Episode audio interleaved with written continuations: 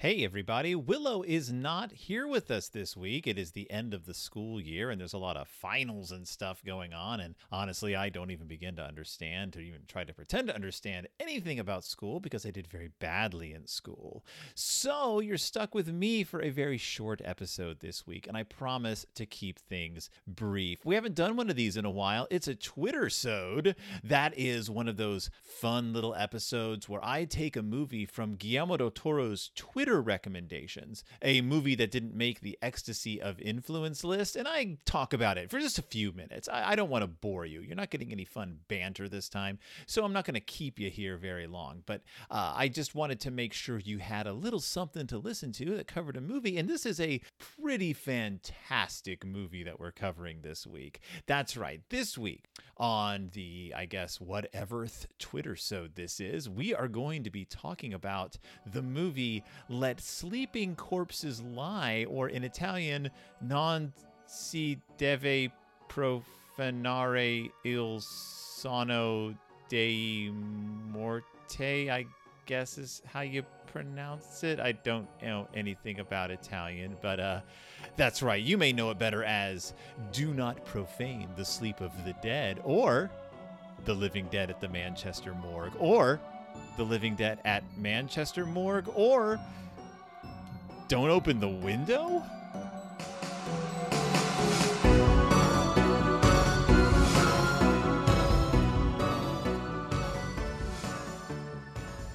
So let Sleeping Corpses Lie, or Living Dead at Manchester Morgue, or The Living Dead at the Manchester Morgue, or Don't Open the Window, or Do Not Profane the Sleep of the Dead. It was, it was a movie from 1974. And what's interesting about this one is it's a Spanish film, but it was a joint Spanish Italian film uh, made with a cast from Italy and Spain and uh, America and a few other places, uh, but filmed in England, but also in Italy uh, and been released in English internationally. I don't know if it was ever even released. I don't know if it was primarily released. It looks like it was just released in English. Like that's its primary language. And that's what I've only found it available in is in English. I mean, there's other dubs, but I'm I'm fairly certain this was primarily released as an English language film. It was directed uh, by George George Jorge, I'm not sure how you pronounce it, uh, Grau, G R A U, Spanish filmmaker born in 1930. He only died in 2018, 88 years old, died in Spain.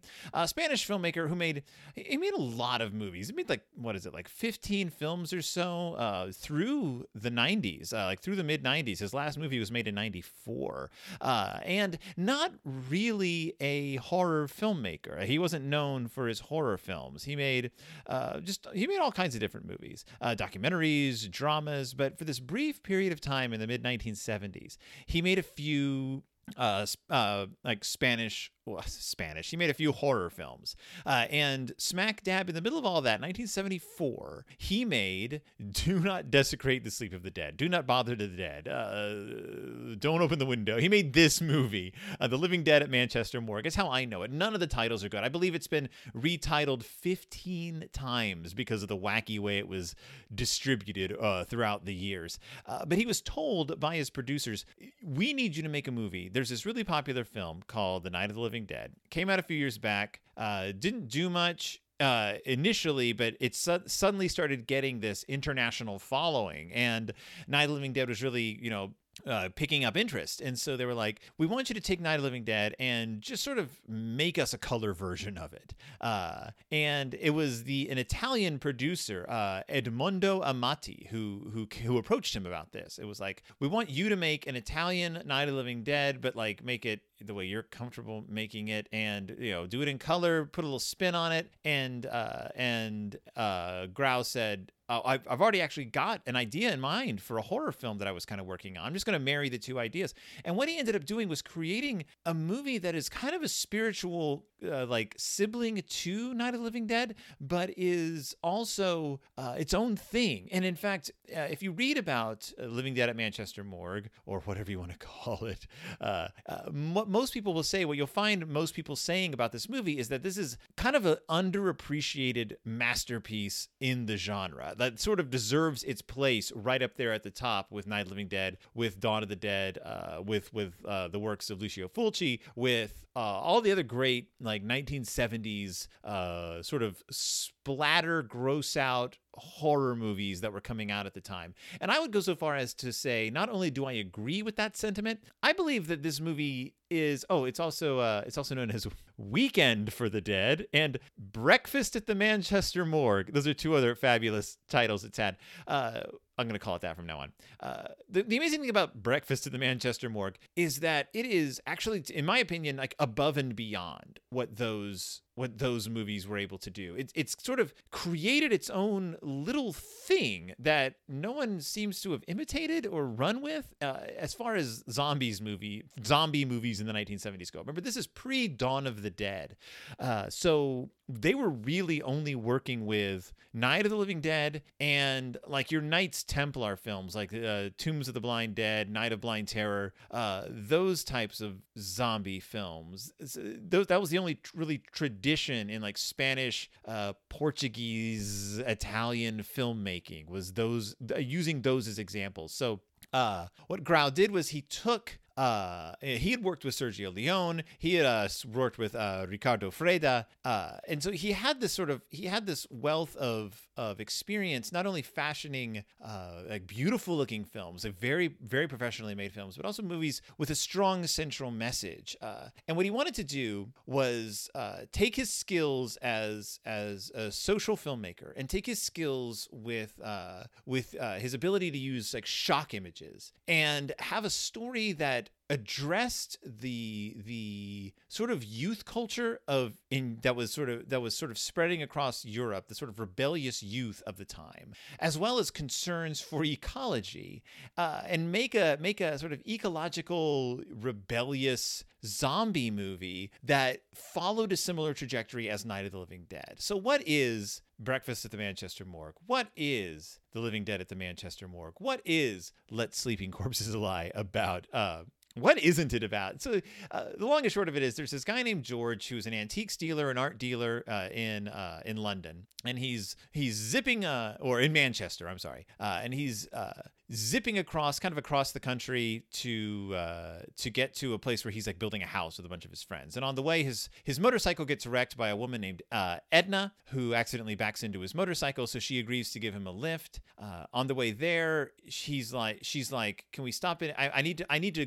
I need to go to Southgate and I'll let you take the car to Windmere where you're going. And he's like, I can't let you do that because I'll arrive late. And then she's like, but I'll arrive late. Come to find out, the reason she's trying to get home is she has a sister who is a drug addict and the sister's husband uh, is sort of conspiring with Edna to get the the sister put into a hospital um, for for heroin addiction. Kind of a, a, serious little under under thread here. Um, so that's that's sort of going on in the background. But George and Edna are uh, they're in the countryside and they get lost. The George stops to ask for directions at a farm, and while he's there, the farmer has this machine out in his out in his field. It's this experimental machine that is using uh, a thing that's been designed by the Ministry of Agriculture uh, to kill insects using ultrasonic radiation in the fields, and it's got this like sort of like projector thing on top that like like sends out these signals, and they use this like sort of wand on the ground. It has like this one mile radius, and it and it's supposed to they, they say it's supposed to drive insects out of a farm, like any kind of vermin. Uh, meanwhile, Edna's waiting at the car, and she gets attacked by someone who appears to be a vagrant. He comes up out of like the, the nearby river. It, it, crawls up. She she runs screaming. She says the guy attacked her. The farmer is like, "Oh, that's probably uh, old so and so. He's like sort of this like crazy vagrant. Uh, we're sorry. He you know he's known to attack people. Uh, but of course, it couldn't have been him because he died recently. There is where the plot begins. So what ends up happening is Edna's sister's husband, uh, who's a photographer, uh, gets killed by the same guy who's showing up, and the sister, who uh, again, who is whose name is Katie, and who again is a, is you know a heroin addict, gets blamed by the police for the guy's death. Uh, I mean, even though the guy has been crushed and torn to pieces, the uh, they, the the cops find the drug paraphernalia and they accuse her of being high and and killing her husband because it, he wanted to put her uh, in a hospital. Then they accuse Edna and George of trying to cover up for it, and the plot just sort of from this point on just kind of really barrels ahead. People start coming, like dead bodies start coming back to life at the hospital. Um, they're super strong. Uh, George and Edna try to do invest, like sort of try to are trying to investigate the the rising dead, all these murders that are suddenly happening all around uh, all around the Manchester area. Plus, there is a a a detective, an inspector who is hot on their tail, who thinks they are the killers, who thinks they are covering up something, trying to figure out what's going on there. There's a, there's this amazing scene in a cemetery where they get locked into a uh, a crypt with a young police officer who tries to help them escape escape. He ends up getting torn to pieces by the zombies, and they end up getting in even more trouble. Uh, they're accused because George is an art dealer. They find some artifacts in his on his in his possession that they accuse that they find a little creepy. The cops are like, "Are you a devil worshiper?" The whole thing gets out of hand. It, it all culminates uh, at the nearby hospital because what you find out is that this machine that the Ministry of Agriculture is testing on vermin, what it, what it does is it doesn't drive out uh, out these organisms, it actually makes them turn on each other and essentially become homicidal. So the ants in an area or the aphids in an area will begin attacking their own. And but they're like it can't hurt anyone. It only affects uh, very, very primitive, like extremely primitive nervous systems. So it can't affect a human, but it's the big tip off is when they're in the hospital and all the all the newborns are suddenly very violent, which is an amazing like thing. There's this baby that's like attacking people, and it's not done with special effects. You just see a baby that has like. It's like an actual baby that has like blood all over it, and they're like, yeah, just attacked a nurse. Um, and that's when George starts putting two and two together that there's this machine that's that's uh, affecting lower nervous systems like those of babies or the recently dead and causing them to turn homicidal. So, uh, this, that, and the other thing, a lot of stuff happens uh, Edna ends up getting attacked. She ends up getting taken to the hospital. The zombies in the morgue revive. Her ex brother in law, her dead brother in law's body revives uh, because the the machine that's sending out all these sonic waves uh, gets an upgrade, so it's no longer just confined to a one mile radius. Gets sent out to a five mile radius. So all the dead are starting to revive. They zero in on Edna. Um, George comes to save her, and I don't want to give away the ending. It's a it's a it's a real just gut punch of an ending to the movie, but it's I I'm just gonna say I highly recommend checking it out. Uh, the role of Edna is played by uh, Cristina Galbo. Spanish actress who I'm watching this movie, and I've seen this movie before. I had actually checked it out because of this list a long time ago, and I couldn't really remember much about it. But I was like, uh, I'll watch it again because I really wanted to see it again because I remember it being very good. Uh, Cristina Galbo uh, Spanish actress who, again, struck me as someone very familiar. And that's when I realized I've seen her before. She was in uh, The House That Screamed, which we covered not too many movies ago. And she was also in the movie What Have You Done to Solange, which is a movie I watched. Uh, it's a like a, a, a giallo film uh, by Massimo Dallamano that it was came out in 1972 that is also an amazing uh, an amazing giallo film. So uh, she's been in these three films. Those are her like on Letterboxd. Those are her top three rated films. Amazing actress, uh, amazing horror actress, just fantastic in everything I've seen her in so far, and she's great. Um, let me see.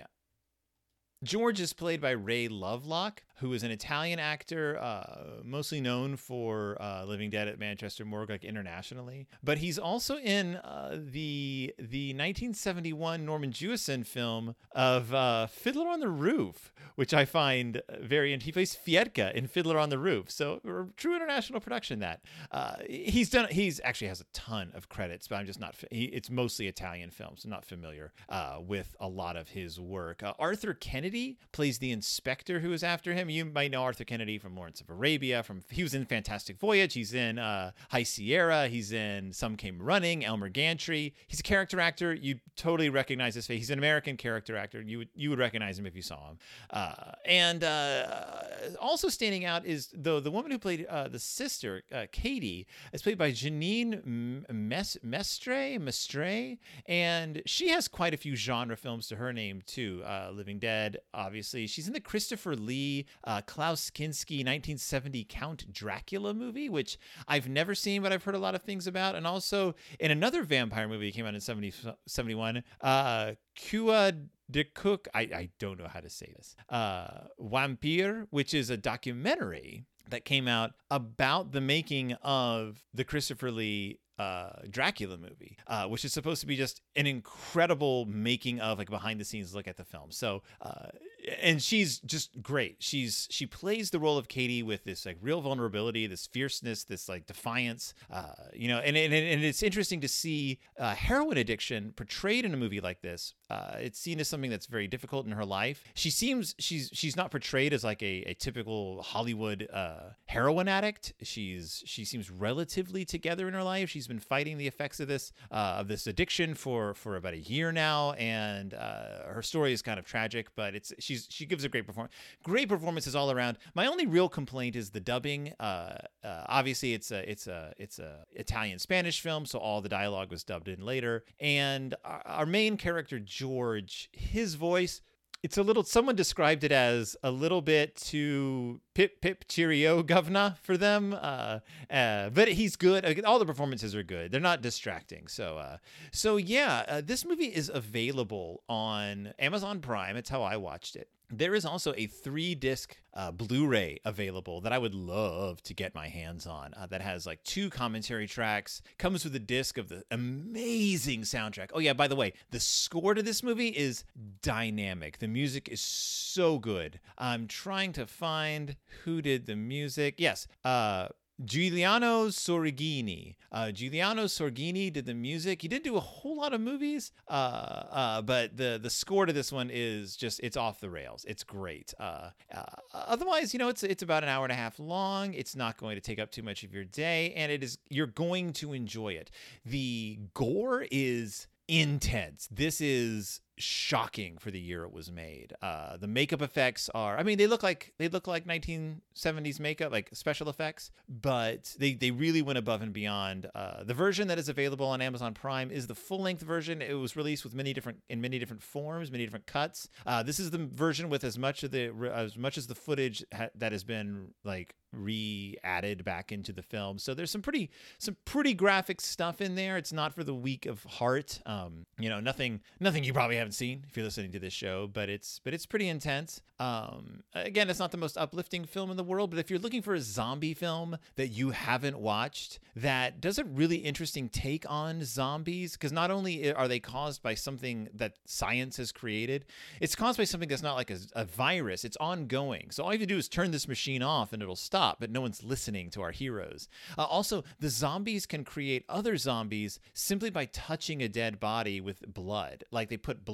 on the eyes of the dead and it actually revives them. And you can't kill them with a gunshot to the head. You can only kill them with fire. And their eye, they do this really cool effect with the with the uh, with their irises when they turn into zombies. So you know they're zombies. Like they they don't turn red. They get this pattern in the iris of their eye that has a really cool effect. It's a really interesting take on the zombie genre in a time when the zombie genre hadn't been solidified. Like all the rules hadn't been like like cast in stone. So there was a lot of room for filmmakers to still play around with with what the recently revived dead who eat the living uh, uh, what their what their characteristics were, what their what their goals were, what they were trying to do, how intelligent were they, how fast were they, how strong were they.